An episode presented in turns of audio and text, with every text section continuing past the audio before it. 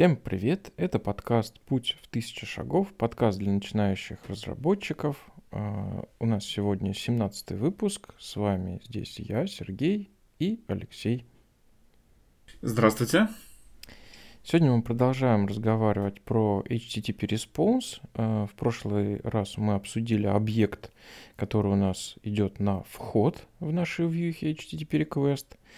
Объект, его атрибуты, методы. А сегодня мы рассказываем о том, что Django ожидает от вьюхи на выходе.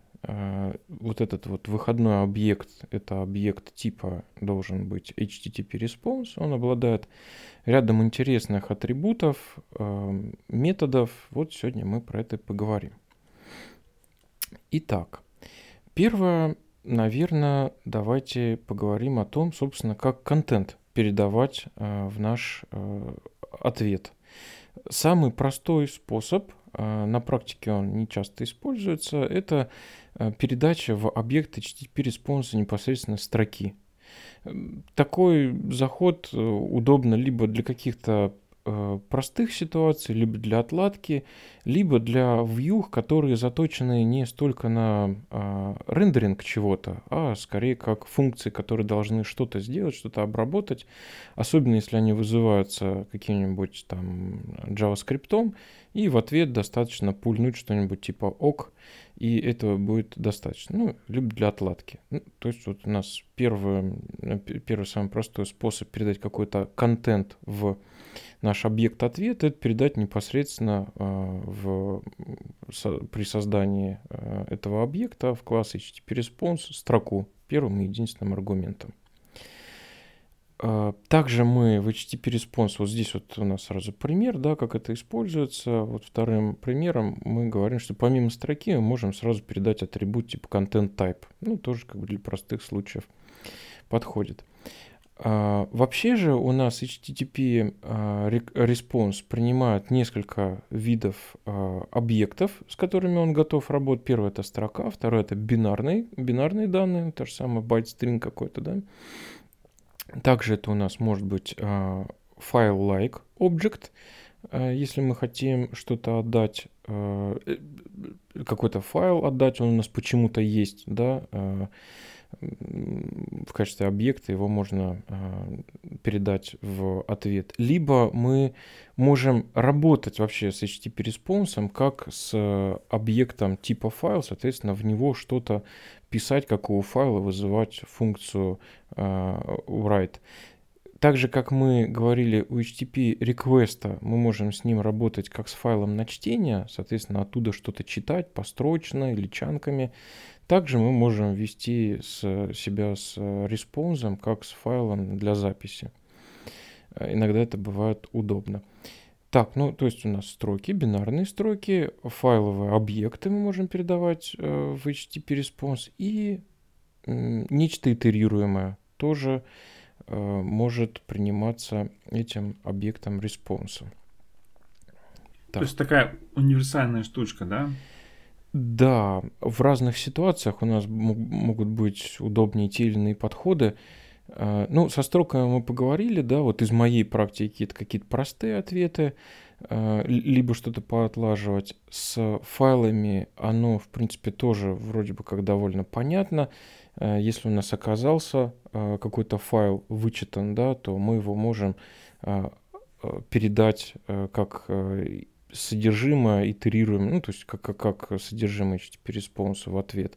Но надо держать в голове, что Django не предназначен для работы с, э, со стримингом, с отдачей больших тяжелых файлов, потому что она как бы э, на момент работы, э, на момент обработки, да, вот этого запроса, пока ее клиент не отпустит, у нас воркер будет занят. Соответственно, ну, этих воркеров ограничено нужно. В отличие от каких-то асинхронных штук, да, каких-то фреймворках, заточенных на то, что он может много ждать чего-то на вход, да, с медленной сетью, ну, просто ожидая, да, каких-то, а, также ожидать клиентов, которые вычитают, то есть вот эта вот асинхронщина, она для таких вот пауз нормально подходит. Django а, не сильно заточена на такого рода работу, соответственно, а, раздавать через Django тяжелые файлы — это не совсем то, для чего она сделана. Ну, как правило, так как это фреймворк общего назначения, понятно, у нас много-много всяких разных задач, и иногда, среди прочего, надо дать возможность э, выгрузить какой-то большой тяжелый файл, соответственно, HttpResponse это из коробки дает сделать.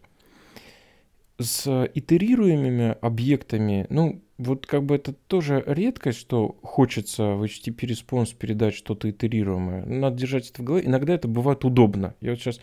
У меня только один э, пример э, вспоминается, но что-то по ощущениям, что их было на самом деле больше. Не то чтобы то, что каждый день мы делаем, но тем не менее, вот из того, что я помню, когда-то, э, когда еще веб-сокеты не, не встали в полный рост, через вот такой итератор, а точнее даже генератор, э, который постепенно э, прогонял какую-то тяжелую задачу и потихонечку отдавал в респонс данные, то есть у нас request оставался, ну, запрос на сервер, да, оставался открытым, и клиент открывал страничку, и у него в этой страничке постепенно как бы дорисовывались строки.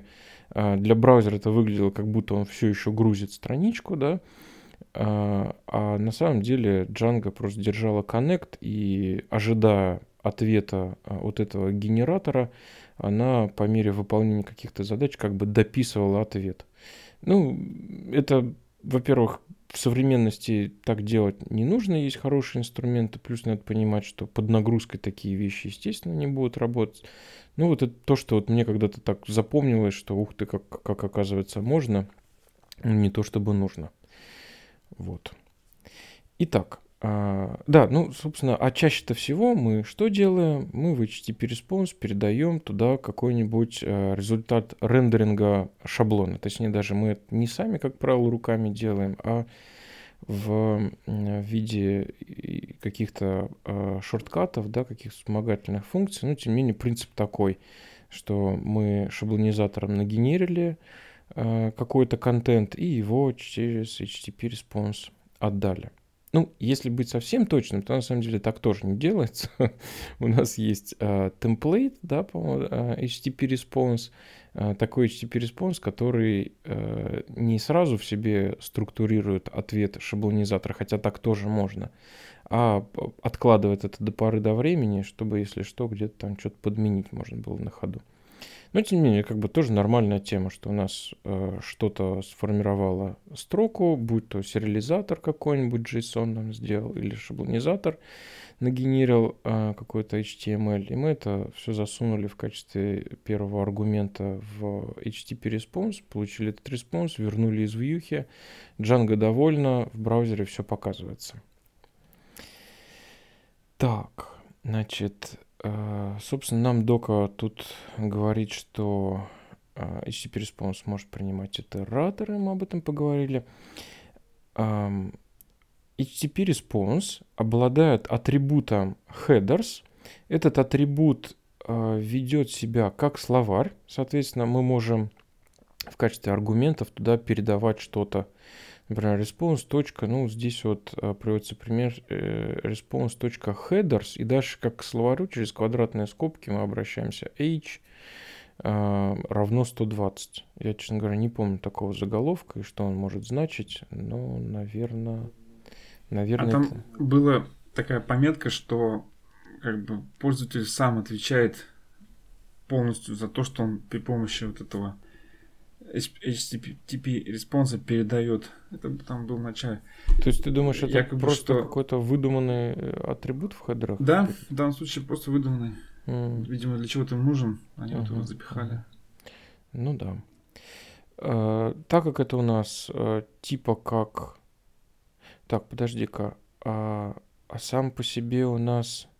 То есть у респонса есть хедерсы.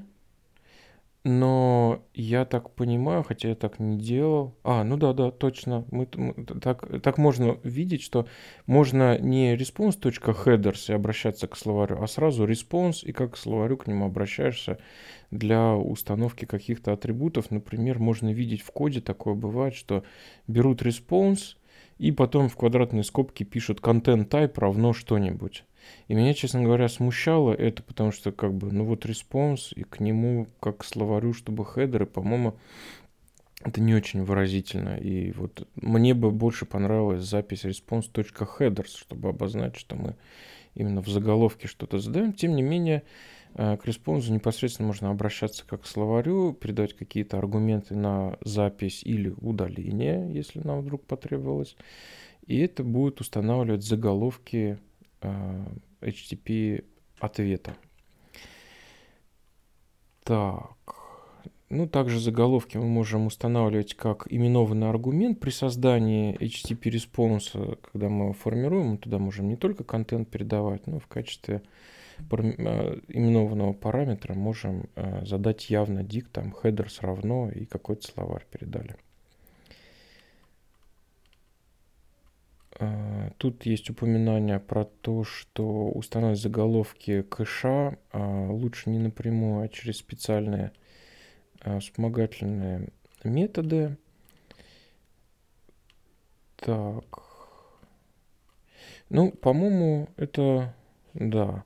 Дальше идем непосредственно вот по таким...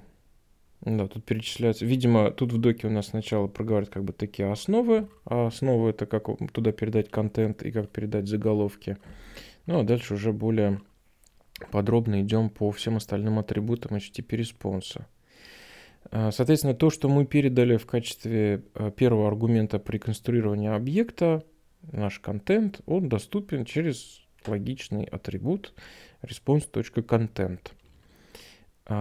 Есть атрибут charse для задания кодировки. Есть интересный атрибут status-код. Вот иногда его имеет смысл устанавливать вручную. Ну, как правило, я это делаю во время конструирования непосредственно респонса. Опять же, как именованный аргумент, можно при формировании объекта задать статус-код. Статус-код, соответственно, понятно, это принятый способ установки какого-то общего признака, насколько ответ у нас штатный, там двухсотый статус, например, или двести первый, если мы создавали объект, либо нештатный, там четырехсотый ответ, это какие-нибудь могут быть проблемы валидации, или четыреста три не хватает прав, или пятисотый, если совсем все сломалось, да, ну, соответственно, через статус-коды действительно мы достаточно нередко прибегаем к этому атрибуту и устанавливаем его явно, в зависимости от того, что мы хотим передать, какой, да, смысл нашему клиенту. Атрибут responsePhrase, соответственно, ну вот каждому коду соответствует определенная фраза. Никогда я вручную, ну, например, двухсотый статус — это ок, да, или там пятисотый, по-моему, internal error или что-то такое. А, никогда, честно говоря, вручную эти reason-фразы не задавал. Насколько я помню, они вроде бы, да, автоматически... А, а, хотя... Тут что-то... А, если они не были явно заданы, то они у нас определяются, исходя из статус-кодов. Ну да, то есть вот как бы явно вручную задавать эти фразы вроде как смысла особого нет. Ну, можно все равно свои, да, указывать какие-то? Ну, вроде как да, только зачем? Ну, опять же, если есть какая-то внутренняя договоренность, ну, не сталкивался с таким на практике. Ну, теоретически, наверное, да. Код ответили, а тут в этой фразе какую-то дополнительную поясняющую информацию передали в заголовке, получается. Так, атрибут стриминг. Он у нас fails. Для, для обычных, да, это, по-моему, чтобы мы могли различать или чтобы клиент мог различать. Ну, короче, вот для обычных заголовков мы говорим, что для обычных вьюх мы говорим, что у нас не стриминговый режим. Могу предположить, что для, вот есть еще как бы подкласс или даже не подкласс, а, по-моему, там вообще отдельный класс эйч ти ти пи, э, стриминг HttpResponse, который как раз позволяет с помощью Django стримить какие-то аудиофайлы, видеофайлы, ну, большие файлы, ну, с оговоркой, что все-таки это не, не, не самая лучшая задача для Django, но если уж надо, то можно. И там, наверное, этот стриминг будет установлен в true.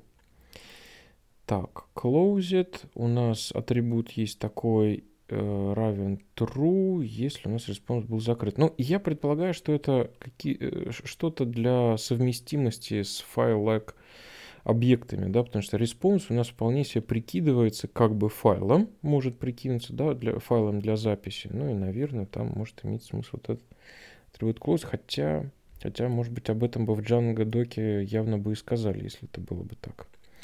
Не знаю. Что-то, не да, кажется. Маленькая такая строчка. Угу, угу.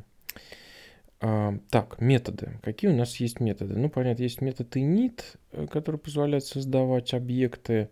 Ну, вот еще раз тут, что, что обычно туда передается. Первой строкой это контент. Второй, ну, вот типичные параметры, какие мы еще задаем. Content type, да, если мы отдаем, например, не текстовый файл, а там какую-нибудь пи ди эф-ку для скачивания, или Excel-ку, или икс эм эль-ку, или JSON-чик, то как раз вот задать content type, чтобы браузер правильно интерпретировал, ну, и другие клиенты, да, в том числе браузер, да, правильно отображал наш, реагировал на тот файл, который, тот ответ, который мы отдаем. Если это, например, экселевский файл, то он сразу будет пытаться его скачать и, более того, будет предлагать пользователю открыть его привычным ему способом. Ну, там зависит уже от настроек браузера. То есть контент-тайп прям нужная штука, чтобы понять, дать понять браузеру, а как с этим содержимым, с этим ответом надо себя вести. Статус, э, говорили о нем, статус-код. Reason. Э, А, ну это, собственно, вот эта вот фраза, да, которая у нас э, дефолтом из статус-кода определяется charset. Не припомню, чтобы мне было... Ну, наверное, если там какая-нибудь интеграция с виндовой какой-нибудь системой, может быть, захочется сразу отдавать ей заголовок, что-то какой-нибудь си пи тысяча двести пятьдесят один. А, ну и хедеры. Да, вполне себе ходовые такие а, именованные атрибуты, точнее, параметры нашей init-функции. Волшебные есть методы у HttpResponse, двойное подчеркивание setItem, delItem, getItem. Это для того, чтобы реализовать поведение э, dict-like, да, как, как словарика. А также у нас есть явный атрибут get для того, чтобы получить заголовок. Ну, тут все-все как бы про одно и то же. Ага. А есть метод hasHeader для того, чтобы проверить, собственно, был ли установлен этот заголовок, да, который мы ожидаем. Метод items для того, чтобы поитерироваться по заголовкам и их значениям. SetDefault. Ну, опять же, это все как бы логично для диктов, но тем не менее можно установить заголовок, если он не был задан заранее. Там, допустим, у нас есть как, какая-то функция, которая возвращает HttpResponse, и мы хотим убедиться, что там, вот, если не был задан заголовок, то мы можем поставить нечто по умолчанию. Так, так вот. Что получается по описанию работа как с диктом, это касается только заголовка? Заголовка, да-да-да. Да, на, на мой взгляд, не супер очевидно, лучше бы через .header работать, но тем не менее вот принята такое, такая работа. Наверное, уж типа сильно часто приходится, хотя вот в моей практике не так уж и часто приходится работать с явным заданием заголовков. Так, вот дальше интересный метод у HttpResponse — это setCookie. То есть мы так же, как в HttpRequest мы могли проверять, какие куки к нам пришли, так мы их можем устанавливать. Соответственно, понятно, что у куки есть ключ, есть значение. Также есть ряд дополнительных атрибутов. Срок действия этого, этой куки, на какие домены он разрешен и всякие разные штуки. эйч ти ти пи only никогда не пользовался, но тем не менее описано в доке, что это, это атрибут, с помощью которого можно ограничить доступ э, JavaScript к этой куке, то есть не разрешать его проверять. Но зачем такое надо и действительно ли это так работает, вот у меня тут информации нет. Эм, так. Помимо setCookie есть ее альтернатива setSignetCookie, то есть это у нас зашифрованная, да, криптографик сигн.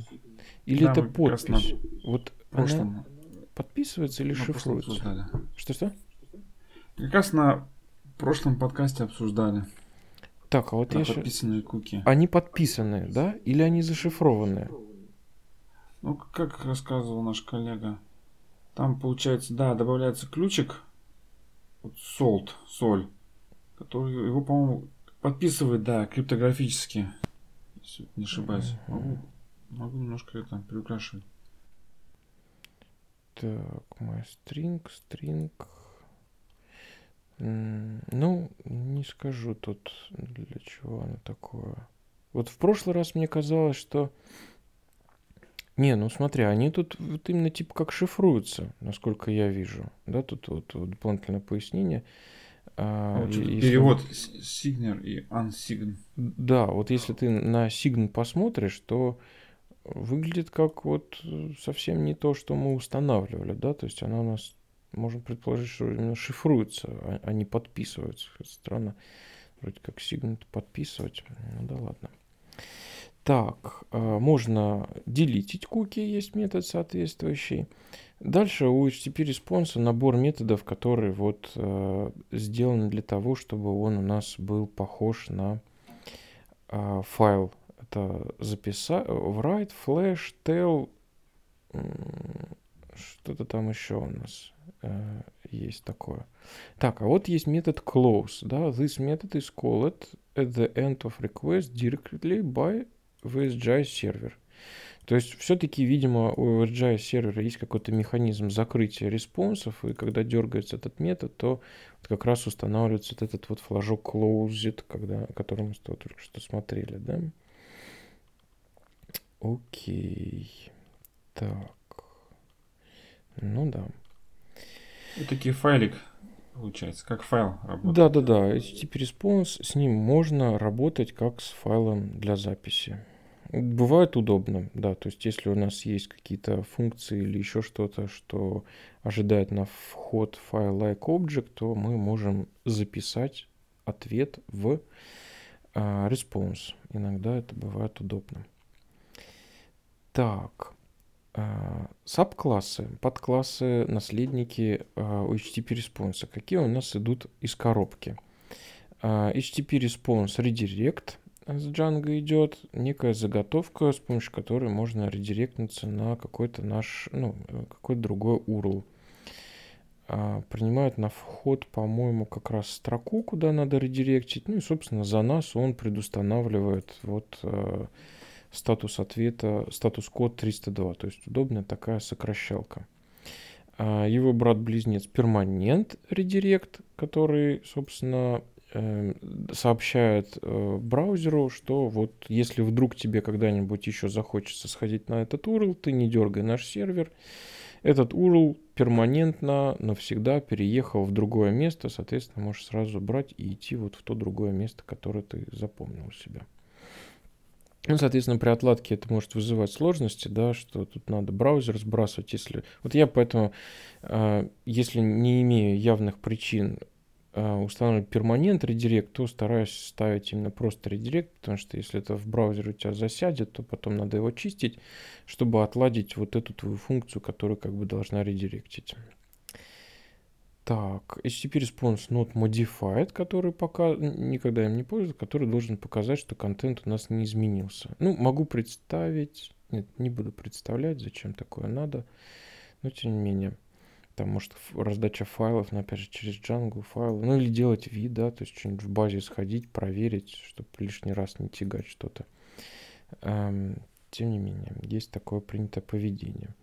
То есть мы option, метазаголовок запросили и поняли, что ничего не поменялось, и уже как бы не идем на веб-сервер и не вытягиваем контент, да, для этого запроса. HttpResponse Bad Request с четырехсотым статусом Not Found, Forbidden, Not Allowed. Ну и вот тут, в общем, набор таких заготовок с удобными статусами. Ну, ничего такого особенного. Я, честно говоря, ими особенно не пользуюсь, а просто конструирую HttpResponse и там устанавливаю статусы и так далее. Но, может быть, если этим часто пользоваться, то проще делать какую-то заготовку. Ну, а также как бы нас дока подталкивает, напоминает, что, ребята, не стесняйтесь, если вы часто используете какой-то HttpResponse, сделайте класс-наследник от HttpResponse базового, там предустановите статус-код или еще какие-то заготовки и используйте их в качестве своих таких шорткатов на будущее. Более интересный э, здесь есть класс JSON-Response. Он, вот видишь, судя по доке, он не наследник. А нет, наследник. Хотя странно, тогда вот выделили его в отдельный раздел. В общем, это тоже подкласс HttpResponse, который заточен на отдачу именно сериализованного JSON. Довольно удобно. Если бы я не использовал так часто Django REST Framework, то, вот, ну, точнее, там, где... Те редкие проекты, где почему-то мне захотелось отдавать JSON, но при этом еще в проект не был впилен э, ди ар эф, вот там стоит держать на вооружении JSON Response, которому на вход можно передавать дикт. Э, по умолчанию там будет использоваться неплохой джанговский JSON э, энкодер, который, ну, нормально там и дату превратить в строку и еще что-то поделает. Хотя там тоже есть свои нюансы, и не такой уж он идеальный. Иногда может захотеться вручную это все дело поделать. Тем не менее, в общем, есть из коробки у Django заготовка для того, чтобы отдавать JSON. JSON Response. Если вам такое нужно, идите, берите. Хотя, ну вот опять же, все это можно самому сделать. Сделать эйч ти ти пи Response, реализовать туда Dict, установить content type, что это у нас, что там какой-нибудь application JSON. Вот. Ну как бы зачем? Если это приходится делать сколько-нибудь часто, то лучше использовать заготовку. Она действительно прям неплохая. Такая След... простейшая да. штукенция, да, тоже? Да, да. Очень удобненько. Так, вот следующий объект, который как раз все-таки не наследник HttpResponse, но тем не менее сделан, как бы ходит как HttpResponse и крякает как HttpResponse. Это стриминг HttpResponse, такой вот класс респонсов, который заточен, заточен на отдачу больших файлов. Ну, поговорили уже об этом. В принципе, что у нас на вход получает? Наверное, какой-то файл-like object. Ну и сам он, собственно, файл-like object. Соответственно, в него можно что-то писать, еще что-то делать. В общем, тут все достаточно тривиально. Так, есть подкласс у стриминга HttpResponse. Это именно файл-response. То есть можно... Да, вот, то есть если мы хотим именно файлы отдавать, то лучше использовать вот этот сабкласс. А string HttpResponse, по идее, нам может захотеться, если вот мы именно там либо форвардим, либо откуда, ну, например, у нас есть какая-нибудь камера, веб-камера, да, и мы хотим почему-то через Django э, стримить э, информацию, которая получ... поступает у нас с камеры на нашего клиента.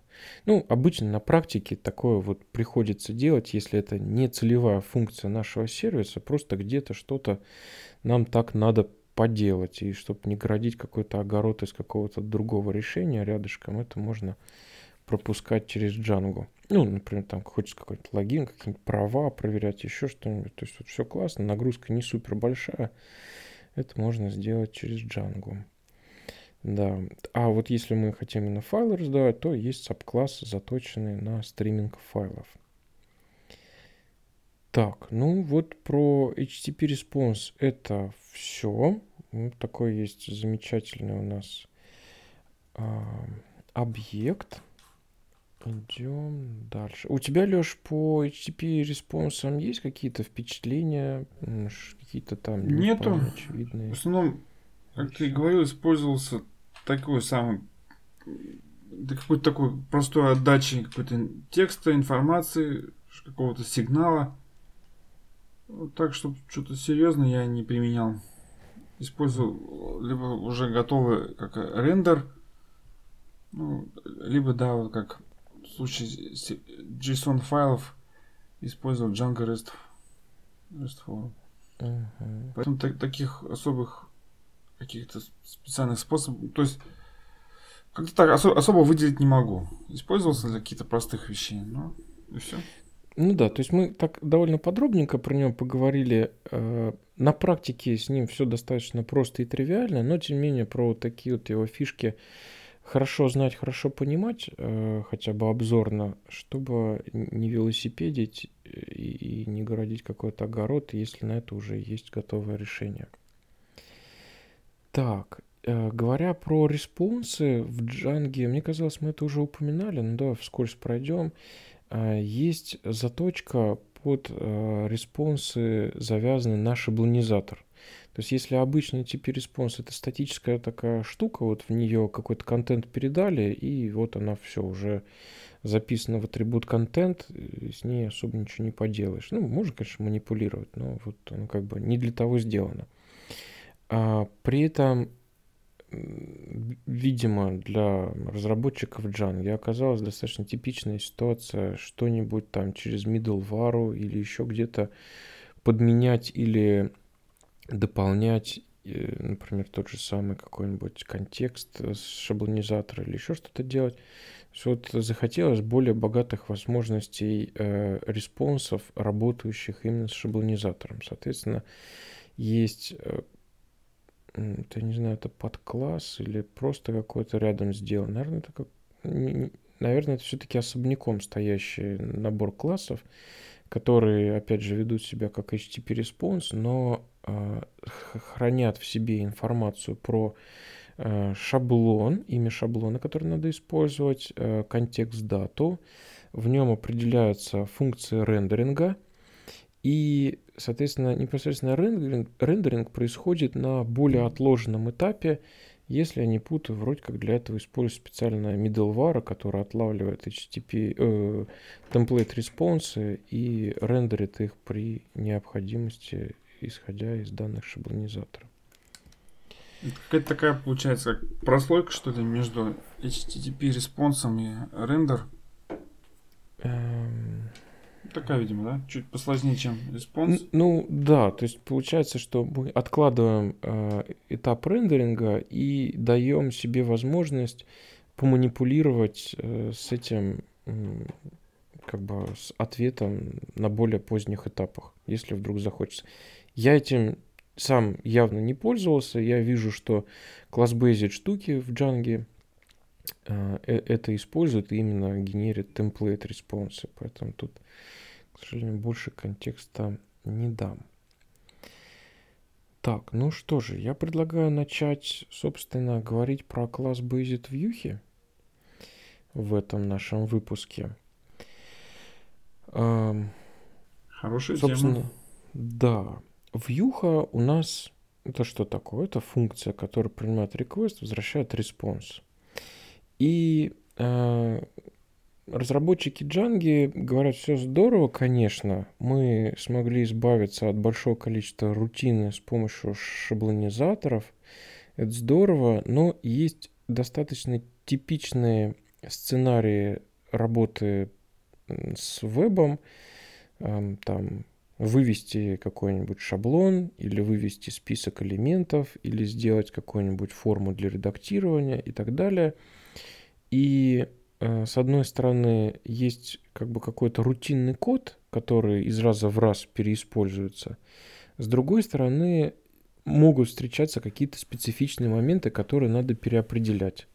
И когда это у нас все в одной а, функции, то, конечно, можно использовать какие-то утилитарные функции, которые где-то как-то внедряются, их что-то как-то или через аргументы как-то модифицировать поведение в вьюхе, но это неудобно. Гораздо легче э, модифицировать поведение и при этом э, по минимуму повторять, э, как бы don't repeat yourself, как говорится, да, э, это реализовать вьюху в виде класса. То есть этот класс должен быть, точнее, некий объект, который callable, да, что-то, что можно потом будет вызвать. И мы можем написать такой класс, в котором э, описать какие-то типичные блоки э, поведения, и потом сказать, что этот класс должен, ну, как бы, как-то так или иначе быть, э, уметь быть вызванным, ожидая на вход при этом вызове request, и выдать он должен response. Вот, собственно, исходя из этой идеи, и э, ребята, ну, как бы, э, создали класс BasedView. На самом деле, они, конечно, создали, и это здорово, но вот я читаю между строк, что, в принципе, как бы, ребят, это идея. И, ну, конечно, у велосипедостроительства есть свои побочные эффекты, что там надо будет что-то всем разбираться в этих велосипедах. Но в целом, если вдруг вы захотите как-то пересобраться и по-своему эту идею реализовать, то, в принципе, не стесняйтесь. То есть вот выделяйте какие-то блоки логики и потом а, объединяйте их в какой-то конвейер для того, чтобы шаг за шагом обработать реквесты и выдать какой-то респонс. Значит, от класс Base, вот то, что идут, идет в коробке с Django. Есть некая иерархия вот этих классов. Все они наследуются от некого базового класса View. Там Redirect View, Template View и так далее. И у этих классов есть метод sView. Собственно, этот метод — это и есть вот та точка входа, когда мы с нашим классом можем работать как с функцией, которая принимает на вход request, отдает response. Поэтому э, мы, когда прописываем наш класс в urls.py, мы там, где раньше писали вот там url patterns, path, какую-то строку, как доступиться до вот этого вьюхи, дальше шла у нас функция, имя функции, да, не вызов функции, а именно имя функции, то тут вот мы э, берем наш класс и у него вызываем метод sView. И он возвращает некую функцию, которую вот, собственно, э, будет использоваться нашим маршрутизатором Django для того, чтобы обрабатывать запрос на этот адрес.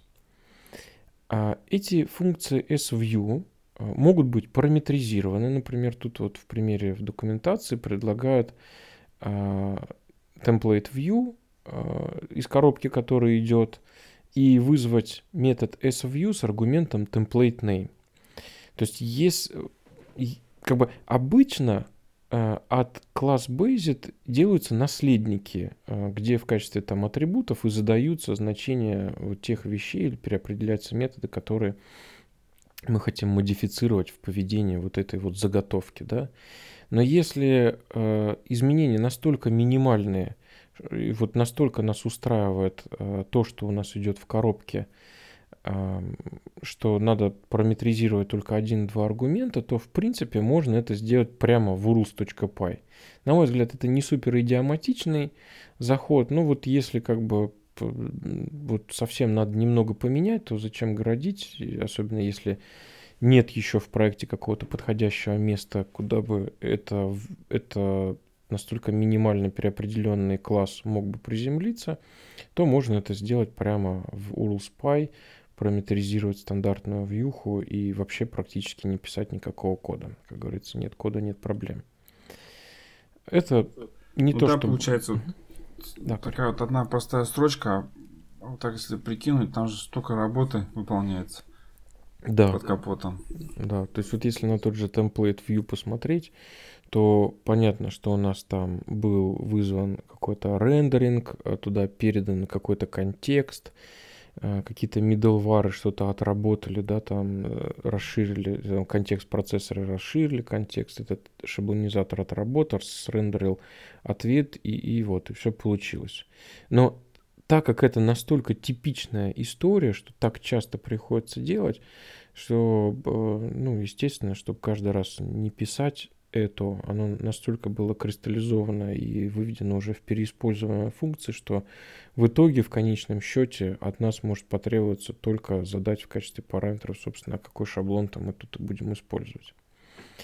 Да, в этом мощь э, фреймворка, ну и с другой стороны, конечно, вот его побочный эффект, что чтобы этой мощью знать и понимать, что здесь происходит, надо, собственно, его знать. С другой стороны, если ты его освоил, то пишешь меньше кода, понимаешь, что твои коллеги пишут, меньше кода, меньше ошибок. Так, ну вот дальше, собственно, приводится более классический пример, когда э, от класс Based ну, вот от, от тех заготовок, которые в Django идут, они, вот, например, находятся, часть из них в django.views.generic, да, там есть и, и другие модули. Вот там, например, в generic есть TemplateView. И более типичная история — это импортировать этот класс и создать подкласс какого-то базового класса. То есть тут сложность в чем, что нужно ориентироваться в этих классах. Ну, нужно как бы их посмотреть, доку почитать, э, в коде походить, там через любимый по чарам все это пооткрывать, посмотреть. Кодовая база в Django, мне кажется, достаточно хорошая, понятная. Э, но это вот как бы основная сложность. То есть там есть ряд заготовок, с которыми надо э, понимать, что можно делать, чтобы работать с ними эффективно и как бы не лепить какой-то огород. Собственно, взяли этот базовый класс, отнаследовались от него, параметризировали. Вот в данном примере вся параметризация, опять же, сводится к переопределению одного единственного атрибута template_name, да, то есть путь к шаблону, который надо использовать. И...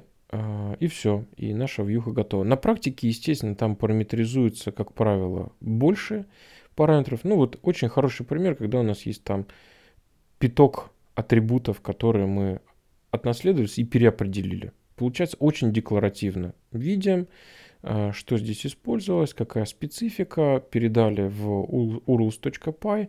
Все, есть вьюха рабочая, прозрачная, понятная.